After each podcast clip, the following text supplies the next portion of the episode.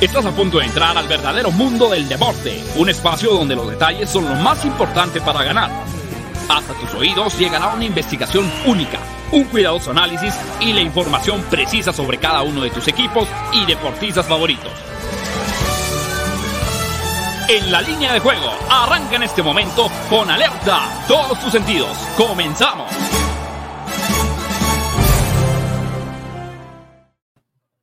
Hola, ¿qué tal? ¿Cómo están? Bienvenidos a En la Línea de Juego, en fusión con Máximo Avance, el programa que tiene que ver con el mundo de los datos, las estadísticas, la información, todo con un análisis previo a la jornada deportiva más atractiva a nivel nacional y mundial. Estamos en vivo cuando es el lunes 7 de marzo del año 2022, son las 12 del día con 1 minuto tiempo del centro de México. Saludamos con mucho gusto a la gente que nos sintoniza a través del 107.3 de FM, HD2, la Octava Sports con más emociones. Estén al pendientes de la programación, entre ellas la jornada más atractiva de la Champions League, que regresa en su etapa de vuelta de los octavos de final el día de mañana. Estaremos analizando cómo están las proposiciones futuras, quiénes son los equipos favoritos a ganar la Champions League en esta temporada.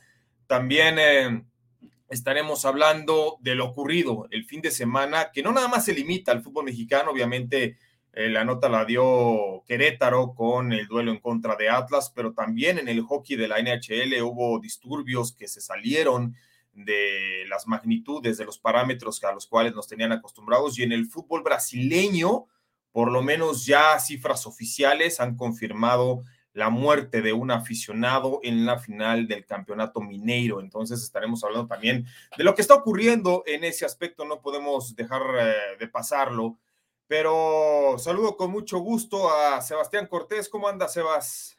Bien, aquí andamos, Juanpa, viendo qué va a haber para la semana después de todo lo que pasó este fin de semana, que yo en lo personal no sé si valga la pena ya ni siquiera darle bola ni comentarlo hasta que... La realidad es que los que lo tienen que resolver y son otras personas, ¿no? O sea, nosotros ya levantamos la voz, ya dijimos todo lo que teníamos que decir, creamos en cifras oficiales o no creamos en cifras oficiales, de cualquier deporte estoy hablando, Creo que al final de cuentas, sí, y ese es el gran tema en mucho país latinoamericano, si seguimos poniéndole foco, si seguimos sacando notas, si seguimos hablando de este tema, pues muchos se cuelgan de eso para generar clics, para generar visitas y todo. Estoy de acuerdo. Ya está hecho, ya se dijo todo lo que se tenía que decir. Mañana hay junta de dueños, mañana van a decir qué pasa y seguramente en Brasil va a ser lo mismo, en la NHL va a ser lo mismo, ¿no? Normalmente en Estados Unidos vetan a las personas y tienen reconocimiento facial, todo. Entonces, aquí en México están las fotos igual, entonces ya no nos metamos en eso. Yo creo que ya demos la página. Dejemos que lo resuelvan. Ya todos escribimos en Twitter desde el sábado, domingo. Yo lo sé. ¿Qué más hay que decir? Sí, estoy de acuerdo en esa parte, pero tampoco no es colgarnos de esa situación. Creo que sí hay una responsabilidad muy grande la que tenemos como medio de comunicación, independientemente de que no es el giro del programa, ¿no? Nunca ha sido la prioridad el analizar hechos que no están acordes a las estadísticas, a un análisis previo. Tampoco nos basamos en su mayoría en la Liga MX, generalmente tocamos otros deportes que no tienen nada que ver con fútbol o por lo menos con la Liga Mexicana, pero no podemos dejar de mencionar esta situación. Hay mucha irresponsabilidad en muchos ámbitos, en muchos sentidos, periodistas incluso que se atrevieron a dar cifras de fallecidos cuando creo que eso es el ABC dentro de un catálogo del periodismo, el no dar cifras extraoficiales hasta que no estén confirmadas. Y también entiendo que hay mucha gente que ya desconfía en las autoridades. Increíble el pensar que ojalá tengan razón, que no hay de momento ningún fallecido. Insisto, no es querer colgarnos, pero es algo que está ocurriendo. Y no nada más insistimos en el fútbol mexicano. La final del Campeonato Mineiro en Brasil, un fallecido, incluso se decomisaron armas de fuego dentro del estadio. O sea, eso ya va más allá. Y si uno viene a recapitular todo lo que está ocurriendo en un contexto donde estamos ante una a un conflicto bélico muy grande. No me quiero anticipar a que se habla de una tercera guerra mundial, pero sí hay un conflicto bélico del cual no podemos escapar, ¿no? O del cual no podemos alejar ni ser indiferentes. Venimos de una pandemia, venimos de una esquizofrenia, una ansiedad como seres humanos difícil, y de repente te abren el estadio y literal lo quieres para eso, ¿no? Yo creo no se vale.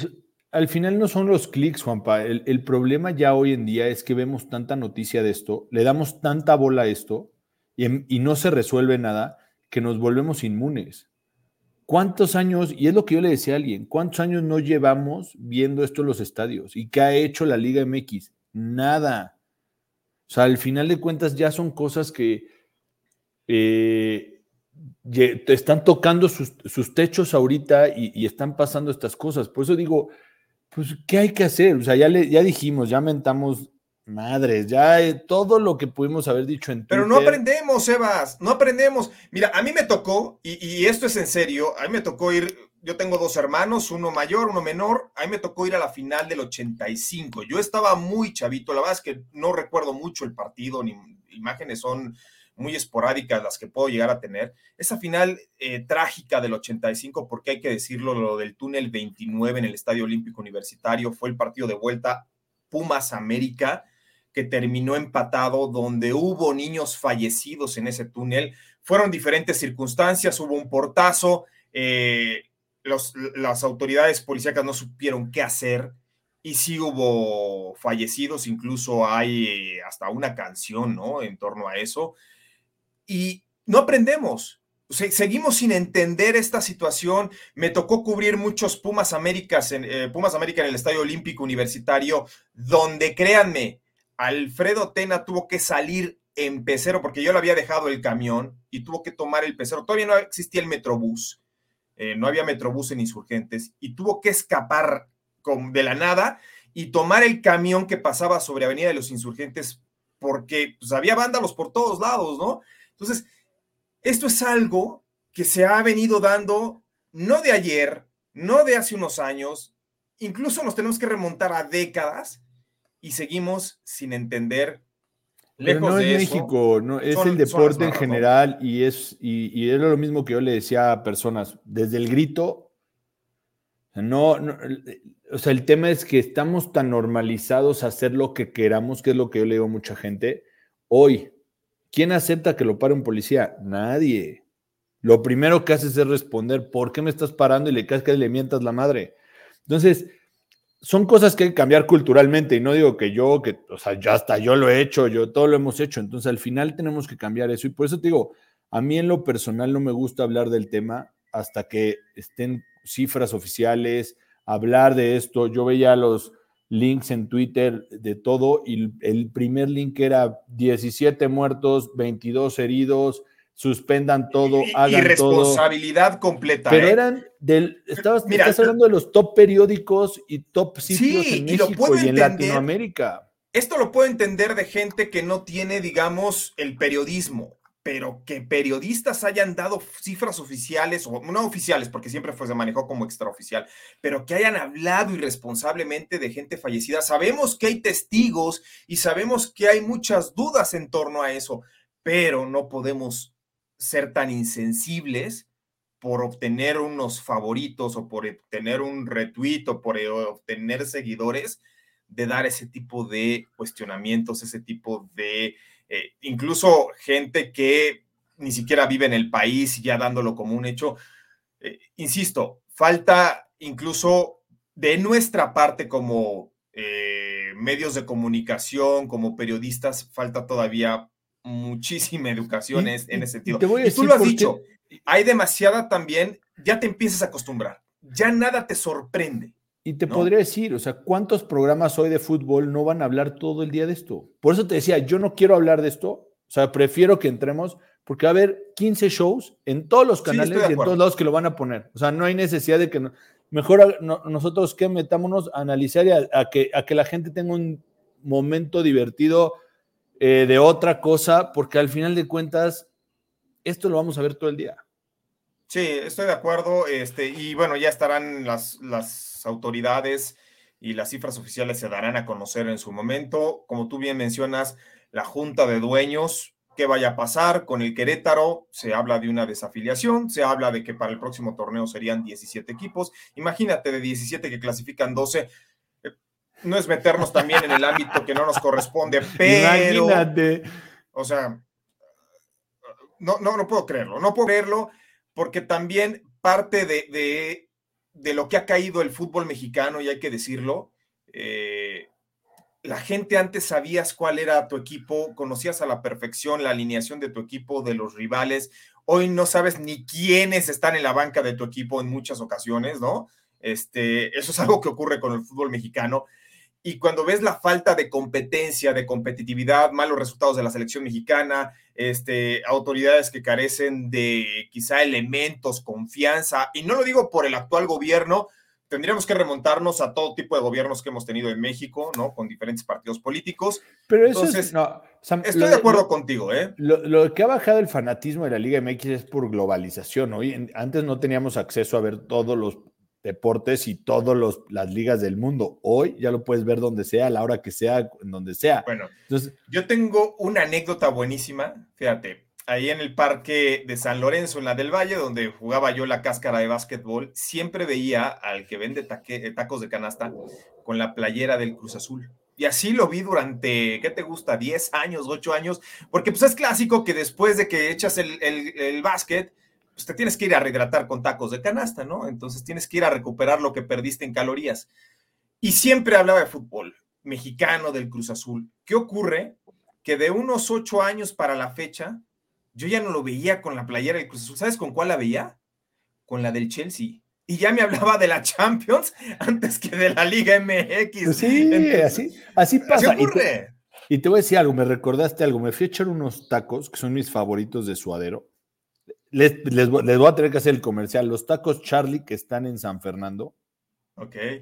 Vayan, los mejores tacos de suadero que existen en México. Bueno, habrá que ir. Eso sí, hay que si no les gusta la salsa picosa, pídalo sin salsa. Ah, ok. No, fíjate. Mira, nos dice Far Durán Mercado. Respeto que te digan que, falta que no, qué bien nos vemos así vestidos. Pues fíjate, ahora sí que coincidimos, ¿no? Creo que ya empezamos a extrañar la NFL.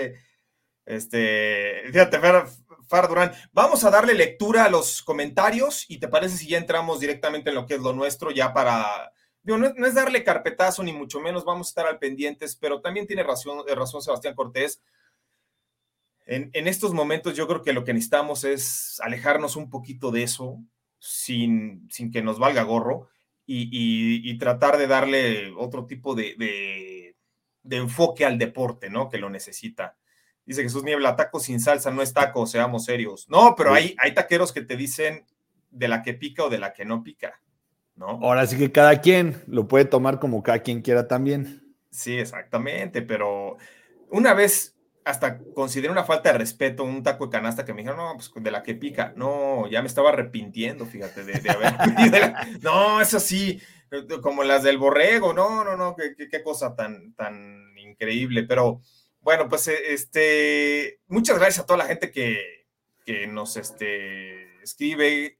Dice, no sé si Daniel Manjarrés o algo nos puso Paul ahí en el...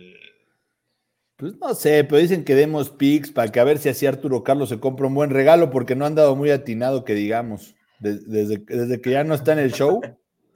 Sí, Arturo Carlos, ¿qué será de Arturo Carlos? Cumple años y aparte lo manda a felicitar todo mundo, miren, ve nada más esto, ve nada más. O sea, todo un ¿quién lo hizo Arturo Carlos? ¿Lo hizo el mismo, Esa foto la mandó él, o sea, sí, no la sacaron del archivo. No, y yo lo iba a felicitar, pero dije, ¿en cuál de las 20 cuentas que tiene Arturo Carlos?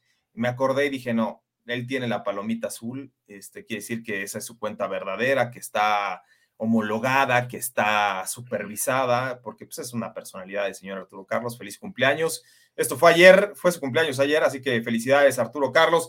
Pero a ver, Sebas, pues ya, démosle... Aquí nos pone José Luis Terrones, depende de la taquería, muchas están bautizadas y no pica nada. Sí. O sea, y dice José Luis Rocha Noyola, nos está albureando, obviamente, no lo voy a leer en fuerte, ¿no? Okay. Pero pues que se la pongan en la pantalla. Que si a ti te gusta la salsa que pica.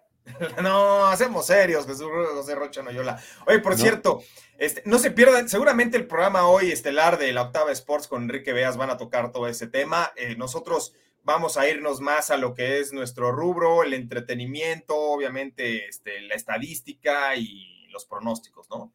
Mira, ve, y Diamond Dog nos pone Team Sebas, me está ganando con esa sudadera, pues vaya, ¿no? El análisis del ambos no anotan del Nápoles-Milan, eso estaba en la página, no lo dimos aquí en el show, pero pues el Milan de Juanpa hasta que nos ayudan una. Oye, ¿y sabes qué? Yo insisto que Maldini reclame esos 5 puntos, porque esos 5 puntos pueden ser vitales, los que pero no es posible. ¿Pero para qué? Es líder, papá, es líder. Está a 2 puntos del Inter de Milán, y si le sumas esos 5 puntos... que incluso la Federación Italiana de Fútbol y los árbitros pidieron disculpa y lo que sea, a ver, con el disculpa no van a ganar un Scudetto, que les den los puntos y ya, se acabó. Vamos a la agenda del día, Juan Pablo, por favor. Échatela, Sebas, ¿qué tenemos para hoy? Hay un partidazo, que no sé si se vayan a echar siesta a la hora de la comida con el Athletic de Bilbao contra el Levante, ¿no? Tottenham contra Everton en la Premier League, los 2 partidos a las 2 de la tarde. Tenemos Bulls Sixers, partidazo, en teoría, a menos de que los Bulls sigan con más lesiones. Islanders, Avalanche, ese sí es el estelar de la NHL. Y no entiendo por qué seguimos poniendo a los Lakers aquí, en las estelares de Estados Unidos y en todos lados. Ese equipo deberían de mandarlo a jugar a la 1 de la tarde. Pero viste lo que hizo. Mira, y tú sabes que yo no soy tan fanático de LeBron James, pero mi reconocimiento para lo que hizo el sábado en contra de los Warriors de Golden State. Te voy a decir por qué colocamos a los Lakers. Porque muchos de los juegos de hoy que hay programados en la NBA, resulta que son equipos que jugaron ayer. Y revisando, haciendo como un análisis previo de qué partido podríamos tener interesante, por ejemplo, me encontré con que los Warriors no jugaron ayer, pero para hoy era un 90% de probabilidades de que no jugara ni Stephen Curry, ni Klay Thompson, y por descanso, ni siquiera por una lesión, por cuestiones para descansarlos. Y dices, literal, vamos a analizar un partido donde ni siquiera el coach se atreve a decir si sus 2 máximas figuras van a jugar de inicio. No, o sea, tampoco se trata de eso, ¿no? Hay que tener la mayor certidumbre. Pero ¿viste lo bueno de LeBron que llegó y le dijo a Matthew Stafford, te vi en las gradas y necesitaba poner un espectáculo para que te divirtieras? 56 puntitos el sábado. 56. ¿Cuál es la cifra máxima de LeBron James? 61, tengo entendido, sí, ¿no? Está a punto de alcanzar, ya se metió en el top 4 de más partidos de más de 50 puntos, pero todavía le falta para alcanzar a Kobe Bryant, que creo que es el líder. Sí, y Kobe creo que sí llegó a tener un partido de 70 puntos. De 80. Hasta de 80. Su despedida creo que fue una cosa así. Su despedida fue una bestialidad, Kobe Bryant. Creo que ha sido la despedida más icónica que he visto yo para un atleta. O sea, pero estás de acuerdo que también ya los jugadores le decían, tírale, métela. Sí, creo que los rivales también estaban como, a ver, órale, tírale de 3 y Kobe, pues, si me dan chance, lo voy a seguir haciendo, ¿no? Entonces, increíble lo de Kobe Bryant. Ahora, ¿cómo les fue? En el resumen del día o del fin de semana, ¿cómo les fue a los equipos favoritos? Fíjate, en Inglaterra se jugaron 9 partidos, 8 favoritos ganaron, solamente un favorito perdió, que fue el Wolverhampton. Después en la Liga Española los favoritos ganaron 6, empataron 1 y perdieron 2. Las victorias de Osasuna y Cádiz fueron las únicas sorpresas. En la Serie A los favoritos ganaron 6, empataron 3 y perdieron 1. Y ese 1... fue el Napoli, que salió favorito en casa contra el Milan. El Milan fue el único underdog en la Serie A italiana. En la NBA ayer los favoritos se fueron 6-2 al resultado y en la NHL se fueron 5-2 los favoritos. Ahora, cabe recalcar que el Manchester United nos dejó mal parados a todos, Sí, el Manchester United. Ustedes con el under y yo tenía el Manchester United más 1.5. Y le pudieron haber metido 6-7 fácil, al Manchester United. Los bailaron. Últimos 25 minutos parecía broma. 98% de posesión. Tuvo 20 minutos el Manchester City, que tuvo 98% de posesión. 20 minutos del partido. Los hizo como quiso. Y por eso el Manchester City, vamos a hablar ahorita, es el favorito para ganar la Champions en este momento. No sé qué tanto se la vayamos a comprar, porque ya es año tras año que nos desilusiona el Manchester City. Pero a ver, Sebas, ¿cuáles fueron los mejores cobros del fin de semana? Mira, estamos, obviamente, el golf, ¿no? Ya tiene que empezar a aparecer. Ryan Brecht con -20 en el Puerto Rico Open, más 3,500. Nebraska le pega a domicilio a Wisconsin en el colegial, más 600. Y obviamente el Bayern Múnich, que tuvo 15 tiros a gol. O sea, 15 tiros a gol. Déjate 15 tiros en general a gol, a la portería, y empató 1-1 con el Bayern Leverkusen, más 550. Por un pailercito de 100 pesos, pagaba 163,800 pesos. No, chulada, chulada, ¿eh? Sí, lo del Bayern Múnich. ¿Sabes qué? Creo que hubo una sorpresa todavía mayor en el fútbol hondureño, pero siendo honestos, yo ni siquiera conocía a los equipos que estuvieron involucrados. Según yo, el Search sí apuesta, ¿eh? En el fútbol hondureño. Hay que nos diga. Hay que nos escriba. Ajá, exactamente. Y fíjate, el otro día estaba acordándome del Sacachispas, de por qué ya no hemos mencionado al Sacachispas. Pues resulta que me puse a investigar y es que el Sacachispas ya descendió. Con razón, yo decía, ¿por qué no aparece el Sacachispas de Guatemala? No, pues porque ya está jugando en la segunda división, entonces descendió el Sacachispas, Daniel Manjarrés. En cuanto lo sepa, se va a poner muy triste. Esperemos que no se entere, ¿no? Que si alguien sabe del público de él antes que nosotros, nos avise, porque no lo hemos visto, ni sabido nada. Ah, es cierto, andaba en Panamá, Arturo Carlos también andaba, creo que andaba por Italia, el señor Arturo Carlos, puso que estaba en algún lugar medio italiano, no sé si se haya ido. Ese sí toma el avión como si fuera el pecero, literal, así.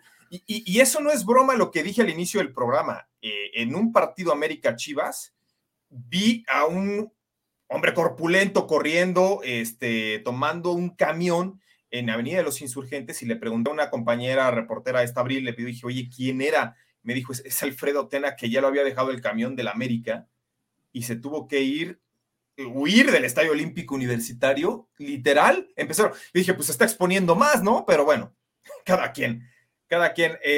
Nos vamos con el dato del día. El dato del día que corresponde a lo que se viene esta semana en cuanto a la Champions League, porque esta temporada en la Champions los equipos favoritos en las apuestas tienen saldo de 62 victorias, 19 empates y solo 15 derrotas. La mayor sorpresa fue el 2-1 del Sheriff en contra del Real Madrid, que pagó más 2,410 por 100 invertidos. Ahora, durante la ida de los octavos de final de la Champions, los favoritos en los momios ganaron 4, empataron 4 y no perdieron ninguno.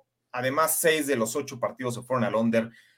Esto, como previo a lo de mañana, Sebas, nos deja claro algo muy sencillo: que esta temporada pocas sorpresas en la Champions y los favoritos suelen conseguir la victoria, aunque sea de manera apretada, es decir, aunque no sea por goleada, ¿eh?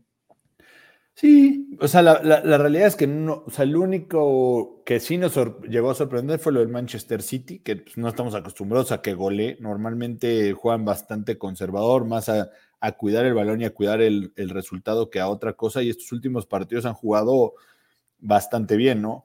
Pero mira, aquí nos dice Far Durán, yo dije que ganaba Cruzul 3-1 y me salió al revés, pero pegaron las altas de 3.5 goles, sí. Cruz Azul lo anda muy bien, que digamos, ¿no? Sí. David Z nos dice, chequen la taquería, si hay perro abajo, no hay perro arriba. Esa es muy buena, ¿no? No, pobrecito, yo sí soy amante de los perros, entonces no, imagínate que te den un día, Bueno, pero como dicen, no, perro no come perro, entonces por eso. Exactamente, y sí es cierto, es cierto eso, pero bueno, antes de irnos a la pausa, vamos a colocar quiénes son los favoritos para ganar la Champions League en esta temporada. Así están los momios, Hoy lunes, el Manchester City es el gran candidato, más 225, obviamente tiene que ver la gran ventaja que ya obtuvo en el juego de ida. Liverpool más 350, luego el Bayern Múnich, le sigue el Paris Saint Germain, Chelsea, el actual campeón, el Ajax, después el United, la Juve, y vean lo que paga el Real Madrid en este momento para ser campeón de la Champions. El problema del Real Madrid es que primero tiene que sortear esta semana, tiene que salir vivo esta semana, Sebas, y pues, se antoja complicado, ¿no? Va a ser sencillo, ¿eh? Pues mira, en el Santiago Bernabéu puede pasar cualquier cosa, ¿eh? Yo creo que es el estadio más complicado para sacar un resultado y donde el Real Madrid se puede sentir más. El equipo contra el que juegue, ¿eh? Es el estadio donde el Real Madrid se va a sentir más cómodo siempre, y creo que le salió bien la vuelta.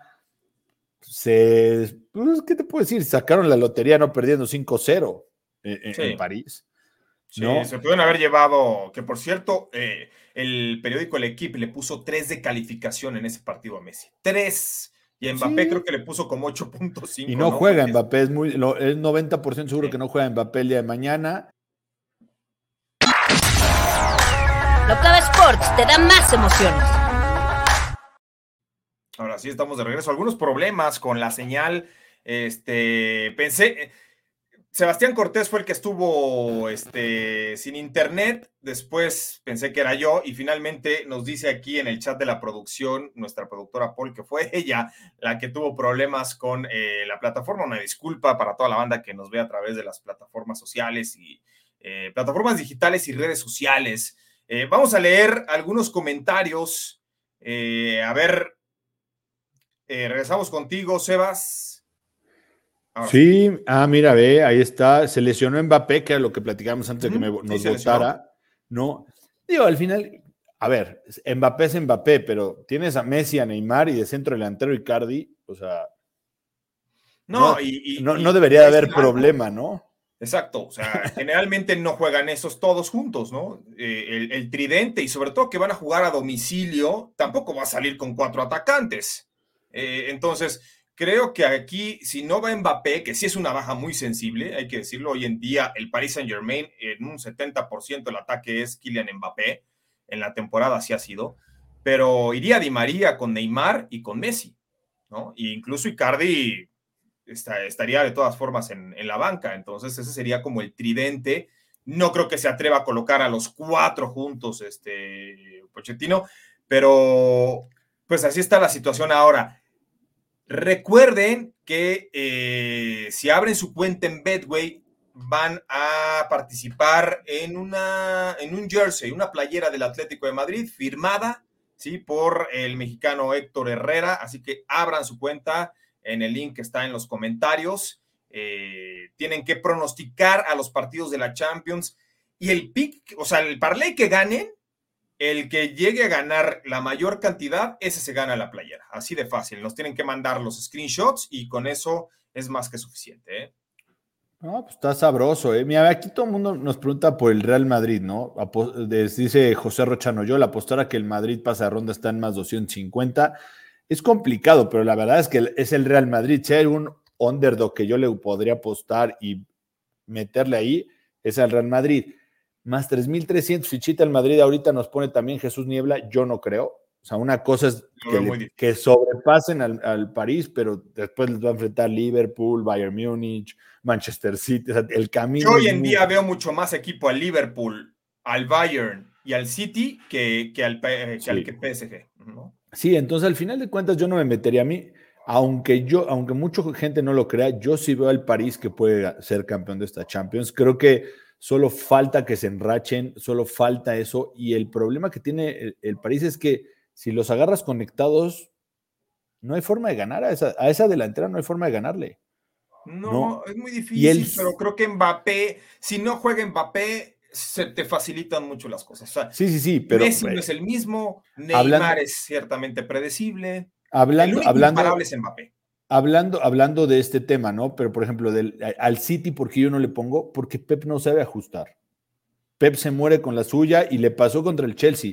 Pep se muere con la suya. Entonces, si llega alguien y le mueve algo y él no ajusta, o sea, le pasó contra el Chelsea en la final. Entonces, por eso no sé. El City es de esos equipos que difícilmente un partido de alto calibre te lo va a revertir si se va con desventaja.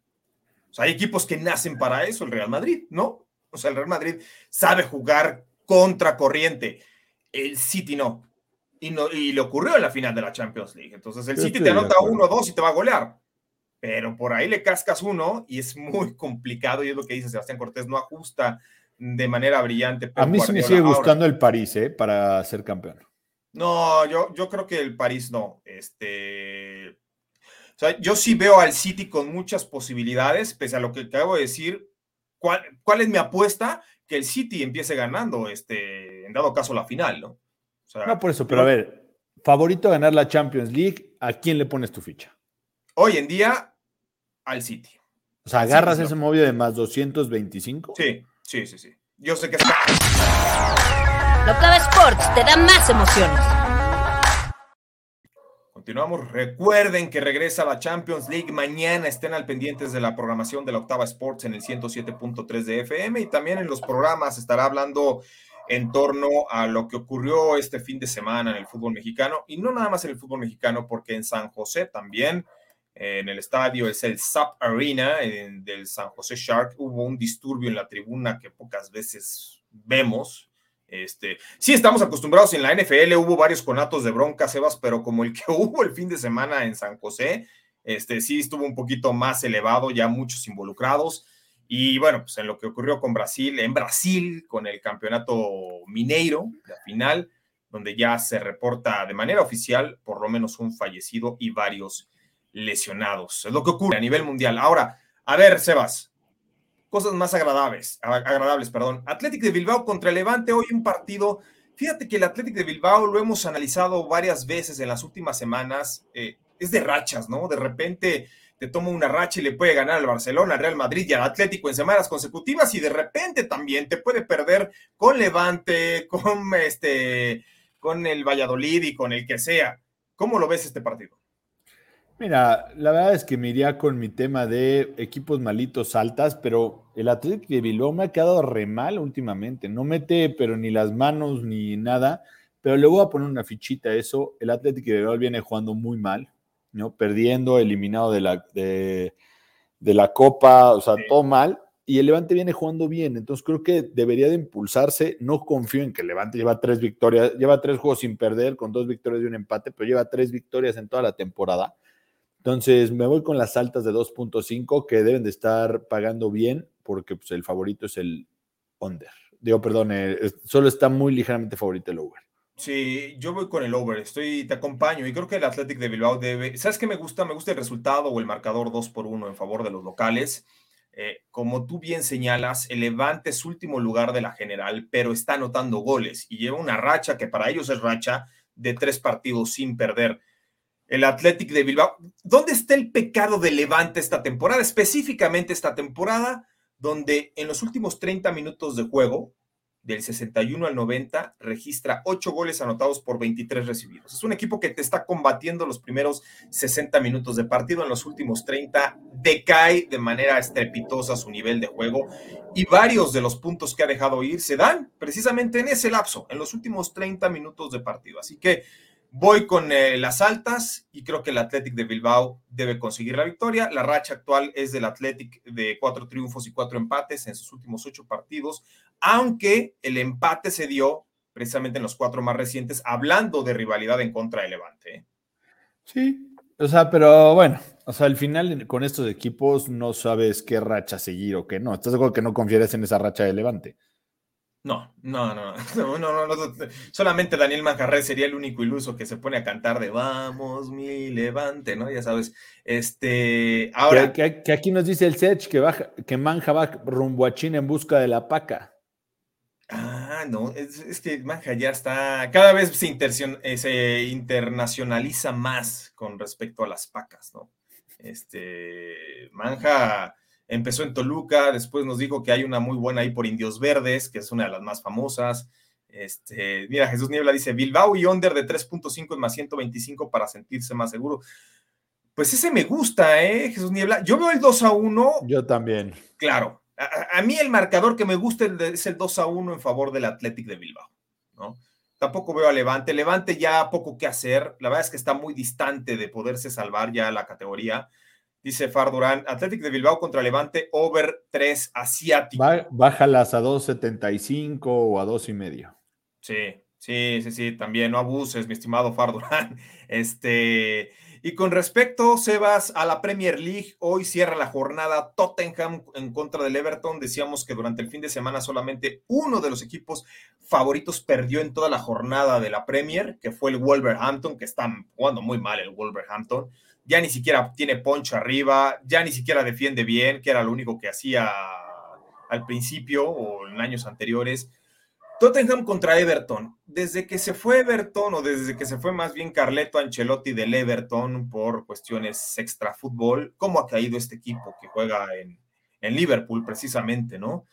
¿Cómo ves este juego? Mira, la realidad es que después fue una bocanada de aire el triunfo que tuvo el Tottenham contra el Manchester City 3-2. Vimos regresar a un Harry Kane y todo. Yo aquí le pongo la fichita al Tottenham y hasta lo agarraría en -0.75, que debe pagar ya un poco de centro, ahorita les digo cuánto, ¿no? Uh-huh. Pero sí agarro el handicap del, ¿cómo se llama? De mi querido Tottenham. Hasta en -1 lo tomo, ¿eh? -1 lo tomas, es decir, que si gana por un gol, se hace push, no cobras, no te quitan, ¿no? Si gana por más de un gol, estarías ganando, cobrando. Si las altas de 2.5 están en -130, -140, y la realidad es que están caras para lo que es. Y no, y el Everton no te garantiza 100% eso. Mira, el handicap, pues mira, en -0.75 está en -115. Ah, pues tómalo ese, ¿no? Si gana por un gol, cobras la mitad. Si gana por dos goles, ya cobras el 100%. Oye, pero con motivos de lo que estamos haciendo de la quiniela, ¿cómo se toma? ¿Como acertado? Pero todavía no estoy miolín. Bueno, estás dando un ejemplo. A ver, y bueno. Quiero aclarar algo. Juanpa está dolido porque va en segundo lugar, va abajo de mí en la quiniela que llevamos del chat. Obviamente Arturo Carlos está más en el fondo que Dios Padre. No, Arturo Carlos creo que nos debe. No, sí, Arturo Carlos ya ahorita ya nadie lo salva del descenso. Pero fíjate que el empate se ha dado en 5 de los últimos 7 enfrentamientos entre el Tottenham y el Everton. Ahora, este partido es en Londres, que de hecho, en Londres, creo que de los estadios más bonitos debe ser el del Tottenham, ¿eh? Pero, ojo, el Tottenham tiene que ganar hoy, porque el siguiente fin de semana se enfrenta al United, y si el United, por arte del destino o algo, le gana al Tottenham, lo rebasa o sea, es el partido clave para el cuarto lugar. Okay. O el Tottenham se despega, entonces por eso es importante. Yo creo que el Tottenham, aquí hay un parlay que nos dice el search, Bilbao más Tottenham paga positivo, está bueno. José Rocha Noyola nos dice bajas de Tottenham de 2.5, Jesús Niebla Tottenham y over de 1.5 goles más 100, también está bueno, uh-huh, ¿no? Entonces, pues creo que al final hay varias cosas. Podría agarrar ese para la quiniela, ¿eh? Me gusta. Pues sí, ese está bueno. Fíjate, Tottenham y over, bajas en ese del Tottenham. Hay mucha... Como que no nos ponemos de acuerdo, ¿no? ¿En qué estamos de acuerdo casi todos? En que el Tottenham debe sacar un buen resultado. Creo que eso es la homologación de todo, ¿no? Ahora, ¿por qué? Porque el Everton, como visitante, tiene 8 derrotas en sus últimos 10 partidos, con 2 empates. En gira, en los últimos 10, insistimos, no es un equipo que sepa jugar. Y generalmente al Everton ir a Londres le pesa muchísimo, ¿no? Le pesa mucho jugar en Londres, tiene no muy buena racha, así que vamos con el Tottenham.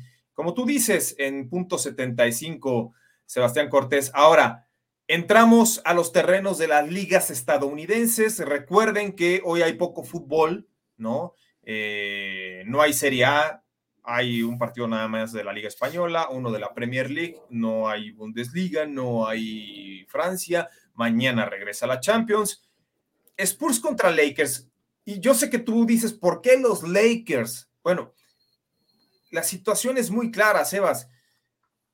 Había muchas figuras, y tómenlo en cuenta, porque si van a parlear en la NBA hoy, chequen bien la lista de lesionados o la lista de jugadores que podrían estar, pues no inactivos porque van a la banca, pero que les piensan dar descanso. Hoy lo leí, Stephen Curry y Klay Thompson únicamente por parte de los Warriors no pensaban jugar hoy.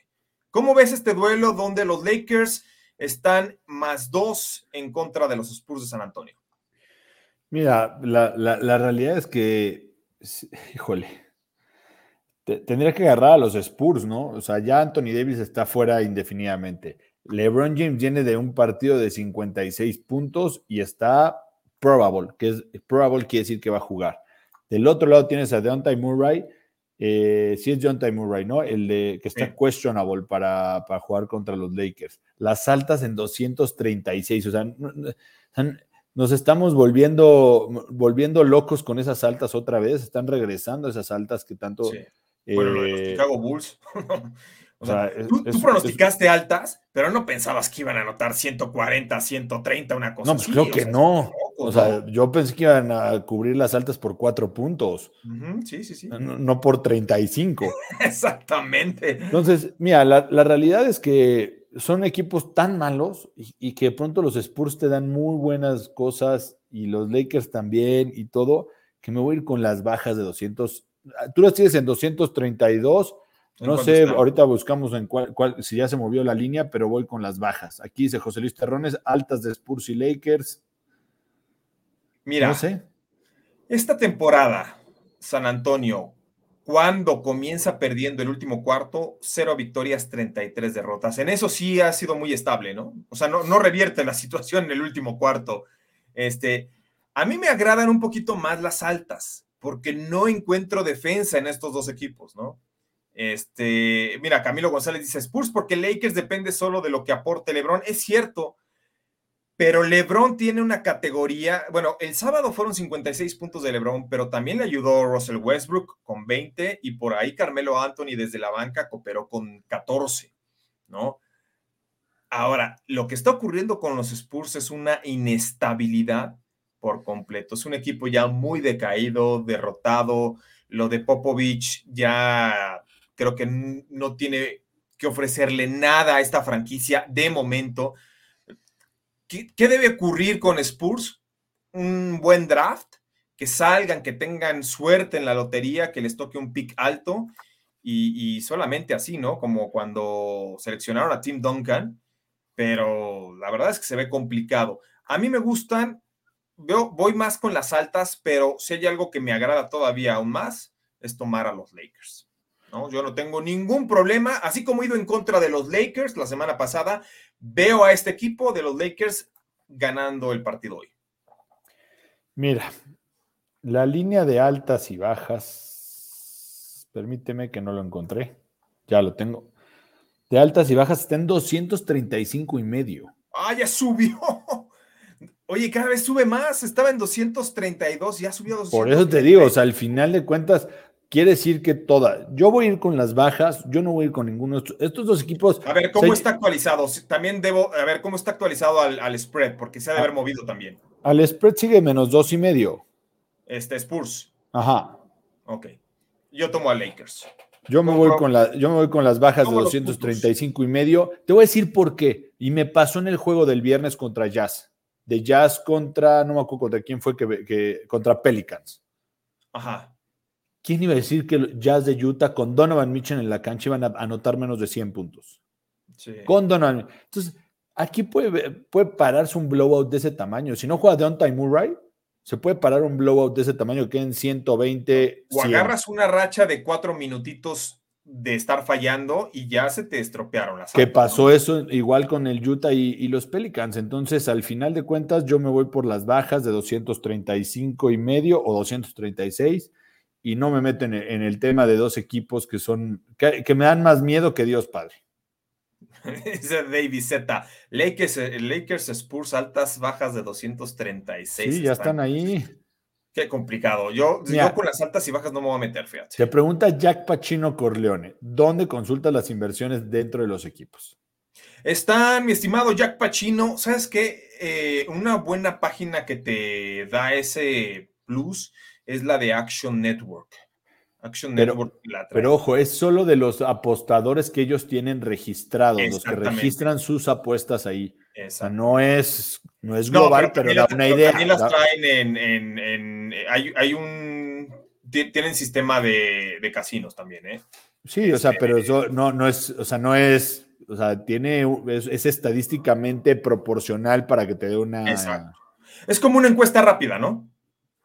O sea, te vas con un cierto sector y te da una ligera ventaja de qué es lo que está ocurriendo. Ahora, para esto sí tienes que estar suscrito a la Action Network, sí te cobran una mensualidad, ¿no? Y yo la verdad es que a nada más me llega lo del Action Network, no me gusta mucho los precios. A mí me llega mi oferta anual, entonces con esa la pago ya, me sale al 90% de descuento siempre. Traen buen descuento, ¿eh? Y es una buena página dependiendo el deporte. ¿Saben qué? Pero sí, hay una que, digo, no se trata de hablar mal ni mucho menos, pero hay una que... de pronto la que no sí te gusta, pero porque es por computadora, es otro sistema. No, es otro sistema totalmente. Es la que pertenece a ESPN, que es la de 530. Ah, no, yo no decía esa. Esa es otra, tiene otras estadísticas. Yo pensé que ibas a decir Oddshark. No, esa no se me hace mala, pero la de 530 algo, que pertenece a ESPN, me dio mucha risa, porque yo para Mercado de Apuestas hago con base a algoritmos las probabilidades matemáticas, y me acordé de la MLS, del torneo que sacaron de pandemia, ¿te acuerdas? Cuando jugaron en Orlando, en la burbuja, la misma burbuja que tenía la NBA, y bueno, cambiaron de favorito como 8 veces, ¿no? Primero pusieron un equipo, creo que fue el Galaxy, como el gran favorito, casi de antes de que empezara el torneo, de que les iban a dar el trofeo, y ni siquiera avanzó a la playoffs. Los castigan mucho. Y luego dieron a otro, ya no les quedó, bueno, ni a la final le atinaron, ¿no? Entonces a mí no me gusta, y luego no están bien hechos los algoritmos, digo, no es hablar mal de colegas, ni mucho menos, pero creo que está muy computarizado, y a veces es mejor hacerlo...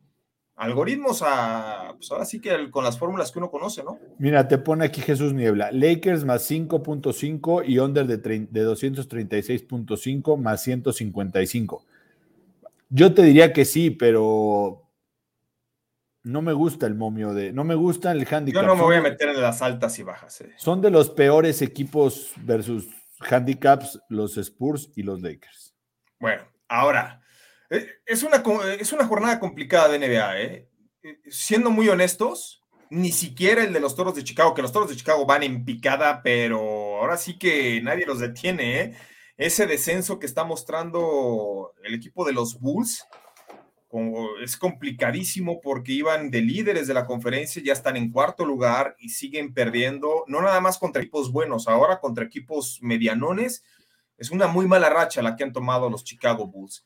A ver, Sebas, evento estelar, hockey de la NHL, los Islanders en contra de la Avalanche de Colorado. Yo sé que la Avalanche te cuesta mucho trabajo confiar en ellos, te ha ido mal en algunos partidos donde has depositado tu confianza en Colorado, pero no deja de ser el gran favorito para las casas de apuesta en pos del título.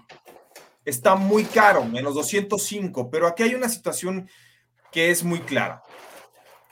Colorado, cuando es visitante y favorito, tiene marca de 9-2 en sus últimos 11 y los 9 triunfos fueron en tiempo regular, mientras que los Islanders de Nueva York, cuando son locales y underdogs, tienen marca de 1-8 en la temporada y 7 de esas derrotas en tiempo regular. ¿Por qué no tomar a Colorado en three-way, es decir, triple opción, a que gana en el tiempo regular? Y está menos 130. Islanders. Vas con los Islanders. Señores underdog, mira esto, entre ellos dos, en los últimos 12 partidos en Nueva York, el Avalancha está 1-11. El equipo que es local en los últimos 27 partidos entre ellos está 21-5-1. Pero ese Avalancha no era el favorito al título. Está bien, estamos hablando de 27 juegos, o sea, no estamos en un tema, o sea, supongo que en esos 27 juegos está, y en esos 12 juegos en Nueva York también debe estar el Avalancha en algún juego. Uh-huh. ¿No? Yo voy con los Islanders. Yo voy con esta tendencia. Al final de cuentas, a la Avalancha le cuesta mucho Nueva York. Porque seguramente estos 12 partidos en Nueva York incluye a los Rangers. Sí, tiene que ver. Ahora, los Rangers son el mejor equipo jugando de local. Por eso te digo, o sea, entonces quiere decir que se le complica a Nueva York. Y que gane siempre, que tenga una tendencia tan alta el que juegue en casa, entre estos dos también me gusta. Entonces yo voy con Mr. Underdog, voy con los Islanders a que den la sorpresa. Y No me hables del freeway ni del Pokline, Juanpa. Ok, no te la voy a comprar. Yo tenía desde un principio a Colorado como mi favorito en freeway, porque está a menos 205, en freeway está a menos 130. Pero algo que también me agrada son las altas, que están en 6, pero son eso dos, sí me gusta mucho. Eso también me gusta mucho. Los porteros, ¿no? La otra vez tú decías, es que con dos muy buenos porteros, ¿sabes qué ocurrió cuando los Pingüinos de Pittsburgh borraron al Lightning de Tampa Bay, que es el equipo bicampeón? Que Andrei Vasilevsky recibió, o sea, en el primer periodo le habían hecho casi 20 tiros a gol por 4 del rival o 3 del rival. O sea, bombardearon. Entonces tú podrás ser Vasilevsky, podrás ser Superman, pero si te tiran 20 veces en un periodo, pues te van a anotar 3 goles. Sí, pero a ver, ojo, ahí estamos hablando de dos ofensivas top 5. Aquí no son sí. Dos ofensivos top 5 y son dos grandes porteros. Por la tendencia en muchas casas de apuesta dicen que va a ser under este juego, pero las tendencias de estos dos equipos dicen que debería ser over. Yo no me meto ahí, yo voy a ir con la sorpresa de Islander. Creo que es de esas fichitas hoy en el hockey que puede sacar un buen momio. Ok, pues mira, a mí me agrada la avalancha de Colorado. No me convenciste, me voy a morir con esa. Yo sé que estás resentido en contra de Colorado. Yo afortunadamente no tengo problema en contra de ningún equipo. Hay que tener memoria corta. Si te han dado a perder 3 veces, pues digo, no todos los partidos son iguales. Habrá juegos buenos, malos, para todos y cada uno. La semana pasada di en contra de los Lakers. Esta semana los doy a favor. Hoy específicamente los doy a favor. No tengo problema con ningún equipo. Así que, pues llega el momento de ir al All-In, Sebas. ¿Qué te gusta para hoy? Mira, primero decirle a todos que espero que hayan agarrado a Colvin Covington en menos 110 por decisión, que era un regalo. Ah, sí, es cierto. Lo dimos, papá. Regalo. Yo no pude estar en ese programa, pero lo pusimos en el All-In, entonces... No, ¿sabes qué? Hablando antes de ir al All-In, a mí me puso tan de malas, tan triste la situación del fútbol, que ni siquiera disfruté el UFC, ¿no? Que fue una buena pelea. Fue una cartelera buenísima, ¿eh? Y tampoco disfruté, la pelea del chocolatito, ¿eh? Muy buena. Yo no pude ver nada porque andaba de boda, entonces... Ah, no, sí.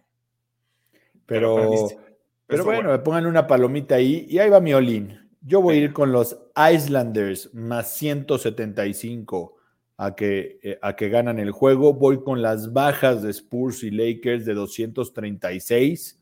Voy a ir con el Tottenham y las altas de 1.5 para que pague bien, ¿no? Al final de cuentas. Y voy a ir con las altas de 2.5 del Athletic de Bilbao contra Levante. Bueno, mira, yo te copio esa del Tottenham y las altas del 1.5. Ahí sí coincidimos, estoy completamente de acuerdo. Me agrada la avalancha de Colorado en triple opción, es decir, a que gana en tiempo regular. Está con un momio de menos 130. Me gusta el over del Athletic de Bilbao en contra de Levante. Me agrada el 2-1 como marcador. Y finalmente en la NBA me voy con los Lakers. Los tomo más 2. Están ya más 2.5 en contra de los Spurs de San Antonio.